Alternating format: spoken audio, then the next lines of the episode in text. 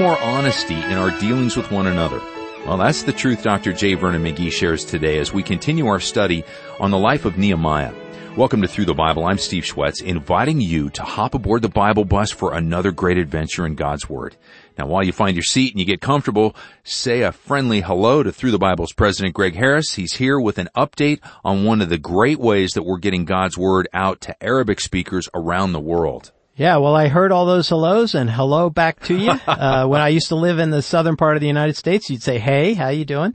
Uh, it's so good to be together and reflect on what God is doing. We want to focus today on our Arabic TV ministry, but let's not forget most all of our TV programs, including those now in India that we've talked about, we're also still getting the audio out through Yeah. digital and various apps and things like that. So when we talk about TV, we didn't replace it, we Yeah. added it. So that's Yeah. important.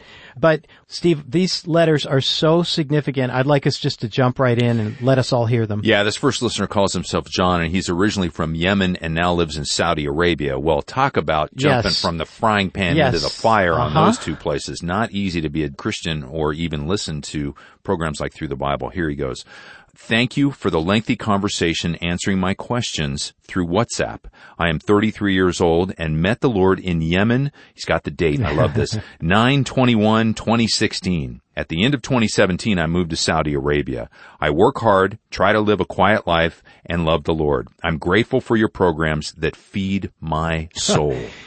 Steve, I often see these what look like short letters and think there's a book in that letter. Yeah. Uh, like you said, just to go from Yemen, not an easy place, to Saudi Arabia, where you literally uh, can get in huge trouble just for having a Bible uh, or uh, uh, saying you're a Christian. And note this: our team has a lengthy conversation with him on WhatsApp. WhatsApp. Yeah, that's right. We love WhatsApp. And it just shows, remember, when we talk about what we do, it isn't just always flinging the seed out there. We have people all around the world that are cultivating the Yeah. plants and, and helping, and particularly in the Muslim world, answering questions is huge. Yep. So I just talked a lot, so I'm going to let you read the next letter.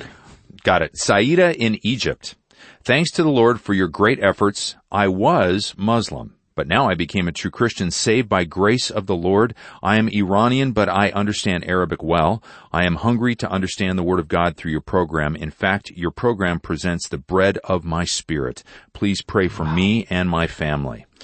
Once again, a simple line. I was a Muslim, but now I became a true Christian. Yeah. I mean, that is a, that is a, a truly supernatural event that took place. And she's Iranian, which means she would normally speak Persian or Farsi, Farsi. Uh, but she understands Arabic. And, and again, this is why we try to spread the broadcasts and the digital as widely as we can because you just don't know when that seed is going to take root. Now, th- this last one is a man that we've talked about before. We've written articles Yeah. about him. His name is Hani and he is in Yemen. Now, because of the sensitivity, Greg, we're not going to mention the countries uh, that this is occurring in, but this is an incredible story. Here's what this man writes to us. He says, I am grateful to the Lord for my faith. Your programs help me become mature in my knowledge. Please pray my family comes to know the joy found in a life believing and serving Him. I often share your program with my family in here, and then he names a couple of very difficult countries. Yes, yes. And while I was in prison in one of those countries, I was blessed to see many people come to the Lord. This is the exciting part. They're new believers, but still in prison. I share your teaching with them as well. Please pray with me that their faith grows in this unfertile environment. Yeah, and uh, and Steve, if if we were able to give the specifics, and we're not doing it because we know this particular man, he needs to be protected, and so we want to make sure that uh, we don't do anything to uh, endanger him. But I love how he he points out. We talk about flinging the seed and re- and reaching the fertile soil. He is he is fertile soil, but he understands that it's an unfertile environment. So Yeah. pretty powerful stuff. Yep. Greg, pray for us as we begin our study. Father, uh, we feel like falling on our faces when we see what you're doing in the lives of these Arabic TV viewers. How you're bringing transformation uh, in some of the hardest places, the most unfertile soil in the world. But your power is greater than anything that man can set up. And so we praise you and thank you. We pray you'd continue to use your word to break through and transform lives. In Jesus' name, amen. Here now is Dr. J. Vernon McGee with our study in Nehemiah 6 on Through the Bible. Now today, friends, we return back to the sixth chapter of the book of Nehemiah. We weren't in the sixth chapter, however, but we did finish the fifth chapter last time. Now, this man Nehemiah has encountered about every form of opposition that is imaginable in rebuilding the walls of Jerusalem. Satan has thrown in his pathway everything that is in his bag of tricks to cause this man to stumble and to fall and to fail in this endeavor. And he does the same thing with us today. Only many times in our experience, why, he succeeds and we do fail. God doesn't want us to, and he's made every arrangement that we should not fail. But we do, but Nehemiah did not. And we now come to this sixth chapter. The wall is about finished. And we saw last time that the thing that hurt Nehemiah more than anything else was the fact that he was not accepting a salary. He was very unselfish. And he was making a great sacrifice to rebuild the wall.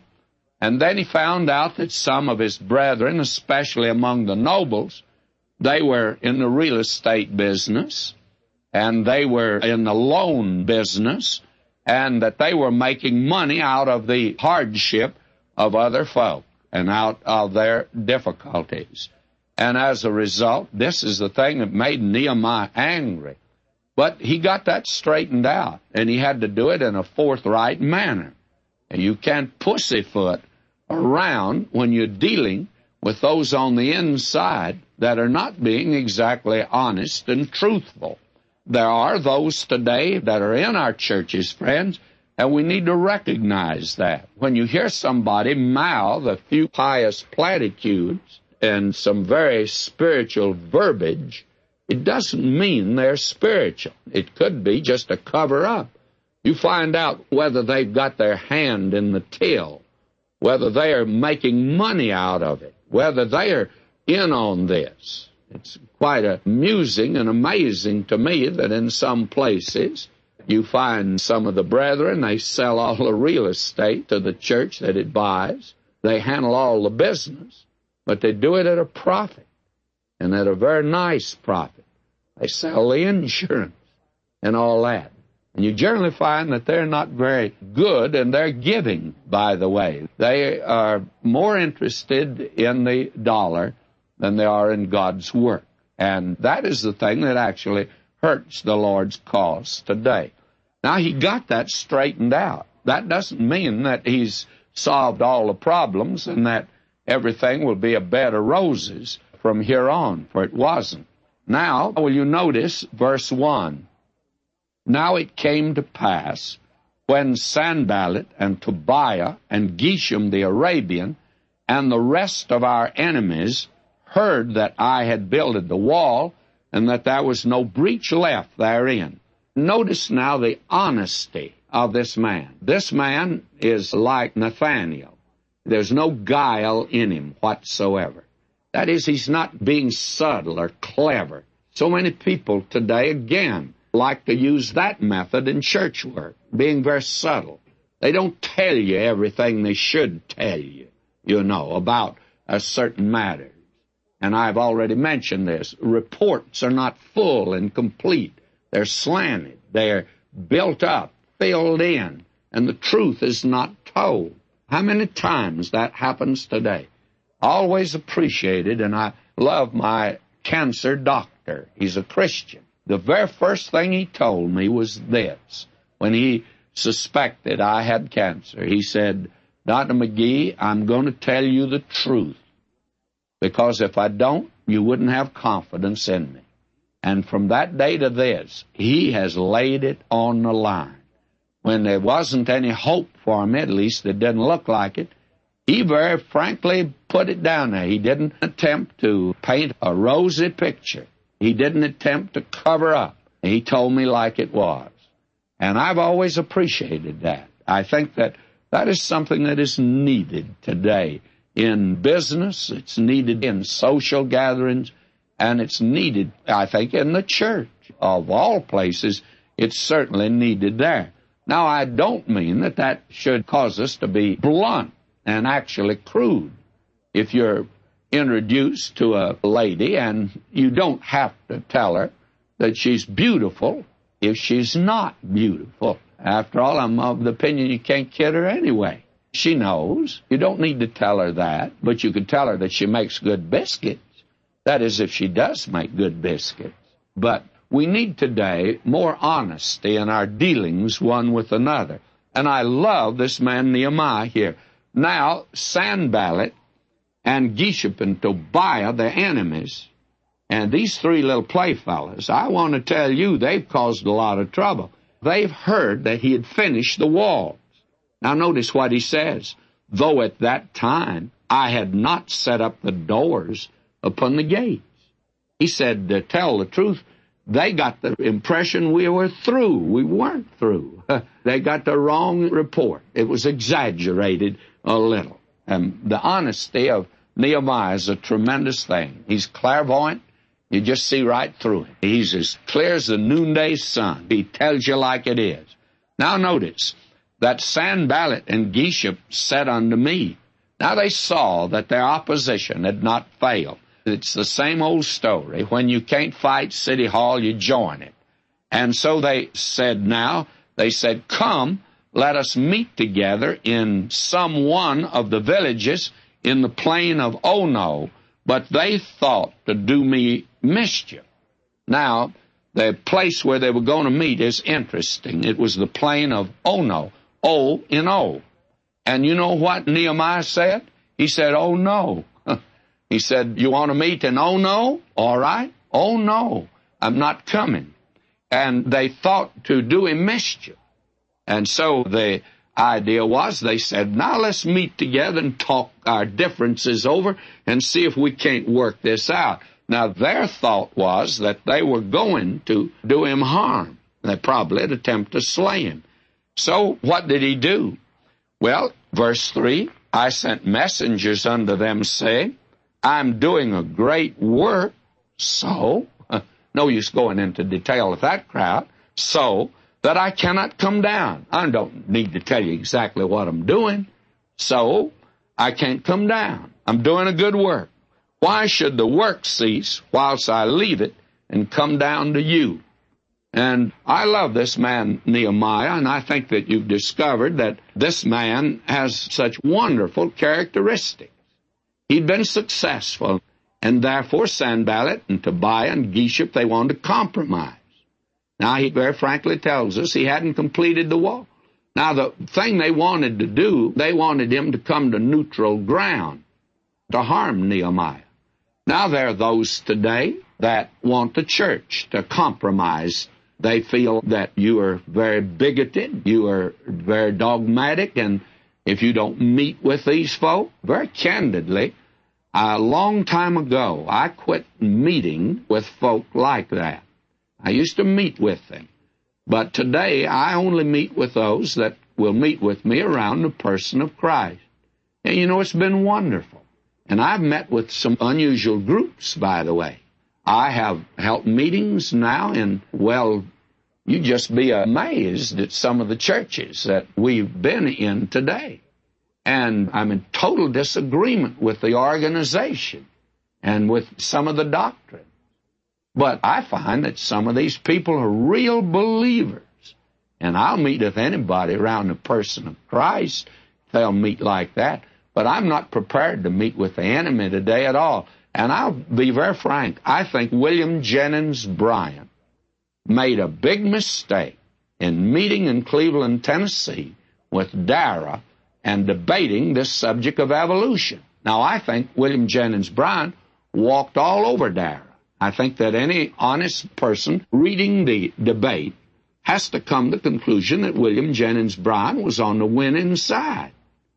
But I think that the very fact he met with this man, that it was really a losing battle. And it's certainly been demonstrated since then that it was. And I don't think that you are going to be able to win an enemy by meeting with him like this. Now that's my conviction on this. But I don't care what group he belongs to. As I said a moment ago, I've been in several churches that I'm sure that you'd be surprised that I'd go in.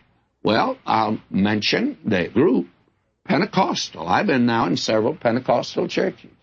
Somebody says to me, why, Dr. McGee, you have been severe in your attack upon them. You've been very unlovely in the things you've said about them. That's right.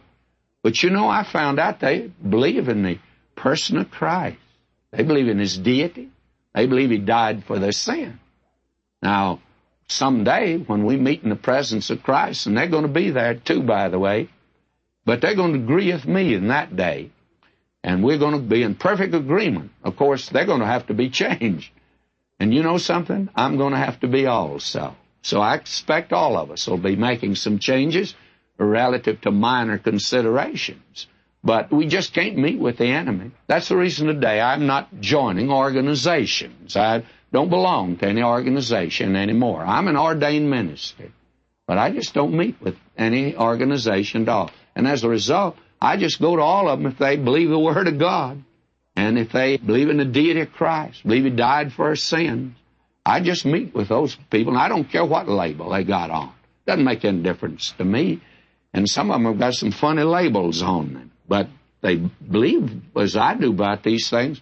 I just have to meet with them. Now, let's move on here. The thing that Nehemiah said, he said, I'm doing a good work, and I don't have time to come down and waste my time with you. And God's people do not need to compromise today. This man takes an uncompromising attitude. Now we are told, verse 4, Yet they sent unto me four times after this sort. And I answered them after the same manner. They're persistent. This crowd's always persistent. And notice what happened then. If you want to know whether they really wanted to be friendly and compromise or not, notice this. Then sent Sanballat his servant unto me in like manner the fifth time with an open letter in his hand. Now, it's couched in polite language, but you know it's a hook with bait on it, and it's a mean letter and it contains a threat, wherein was written, It's reported among the heathen, the Gentiles, and Gashmu saith it. And old Gashmu is ever with us. He's the fellow that is the worst gossip of all. And I've discovered that sometimes the worst gossip is a man, not a woman. And here was old Gashmu saith it, that thou and the Jews think to rebel for which cause thou buildest the wall, that thou mayest be their king, according to these words. And what an awful thing to circulate about this man. And thou hast also appointed prophets to preach of thee at Jerusalem, saying, There's a king in Judah. And now shall it be reported to the king according to these words, Come now therefore and let us take counsel together. See, he threatens Nehemiah. He said, Now this is the report we hear. Now we want to know whether it's true or not because we're getting ready to pass this information on to the king. Well, my friend, why don't they wait until the gossip becomes fact, which it could never become? But why not determine whether it's factual or not before they pass the gossip on to the king? Not this crowd, they're not your friend, by the way. Now, and I sent unto them saying, There are no such things done as thou sayest, but thou feignest them out of thine own heart. You actually didn't hear them. You made these things up yourself. And this was a nice way that Nehemiah had of calling them liars. He said, You're a pack of liars. For they all made us afraid, saying, Their hands shall be weakened from the work, that it be not done. Now therefore, O God, strengthen my hands. Nehemiah went to the Lord, and he said, Lord, they're doing this to weaken me and to hinder your work here. Strengthen my hands here. Now, he said, afterward I came unto the house of Shemaiah, the son of Delaiah, the son of Mehetabeel, who was shut up, and he said, Let us meet together in the house of God, within the temple, and let us shut the doors of the temple, for they will come to slay thee. Yea, in the night will they come to slay thee. And I said, Should such a man as I flee? And who is there that being as I am would go into the temple to save his life. I'll not go in. These friends, on the other hand, so-called friends, they pretend to have a great interest in him. They don't want him to risk his life, but they want him to do a very cowardly thing. And this man Nehemiah had a real spiritual discernment. Verse 12, Lo, I perceive that God had not sent him, but that he pronounced this prophecy against me. For Tobiah and Sanballat had hired him. I tell you that this man Nehemiah is in the thick of plots and schemes to destroy him. And he says here, therefore was he hired, that I should be afraid and do so and sin, and that they might have matter for an evil report, that they might reproach me. My God, think thou upon Tobiah and Sanballat, according to these works, and on the prophetess Noadiah and the rest of the prophets that would have put me in fear. And this man Nehemiah now, after he's called them a liar, and he's dealt with this crowd that pretended to be his friends, and I tell you, he's in a difficult spot. He's in between a rock and a hard place. But he turns to God. And now we find in verse 15, the wall was finished in 52 days. Verse 15. So the wall was finished in the 20th and fifth day of the month Elul in fifty and two days. It came to pass that when all of our enemies heard thereof, and all the heathen that were about us saw these things, they were much cast down in their own eyes, for they perceived that this work was wrought of our God. Only God could have accomplished this through them. Moreover, in those days, now notice here, the trouble's not over even though it's finished. There's still danger. Moreover, in those days the nobles of Judah sent many letters unto Tobiah, and the letters of Tobiah came unto them.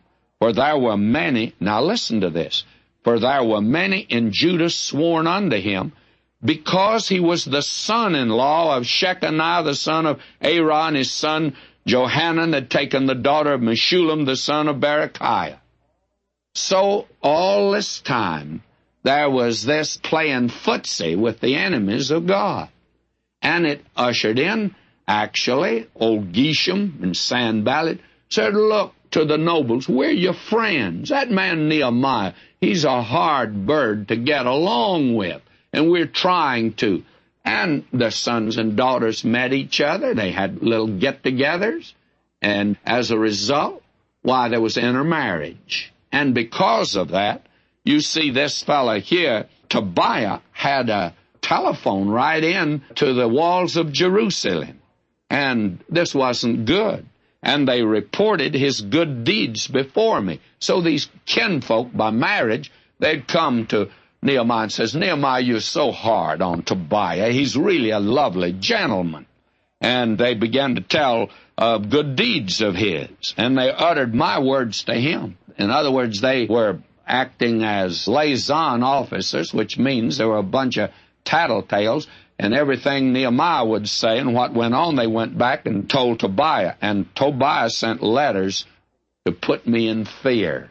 And Tobiah says, I've heard what you're saying about me, and it's not true. Now that brings us here to the seventh chapter. Walls are finished now.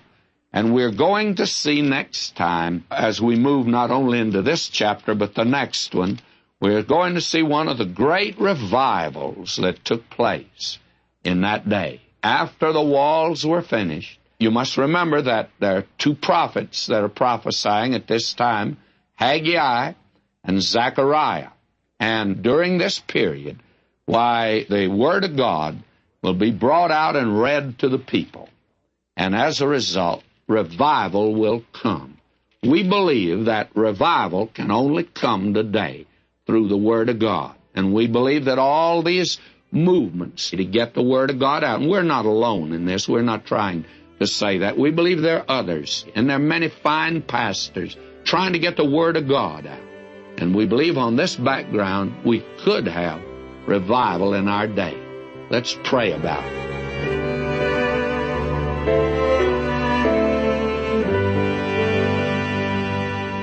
As we break from our weekday study in Nehemiah, why don't you join me for Dr. McGee's Sunday sermon called Nehemiah Will Lead Us in Prayer. You can listen online or see if your station carries the Sunday sermon at ttb.org or call 1-800-65-BIBLE if we can help. I'm Steve Schwetz, and I'll meet you back here next time as we continue to make our way through the Bible.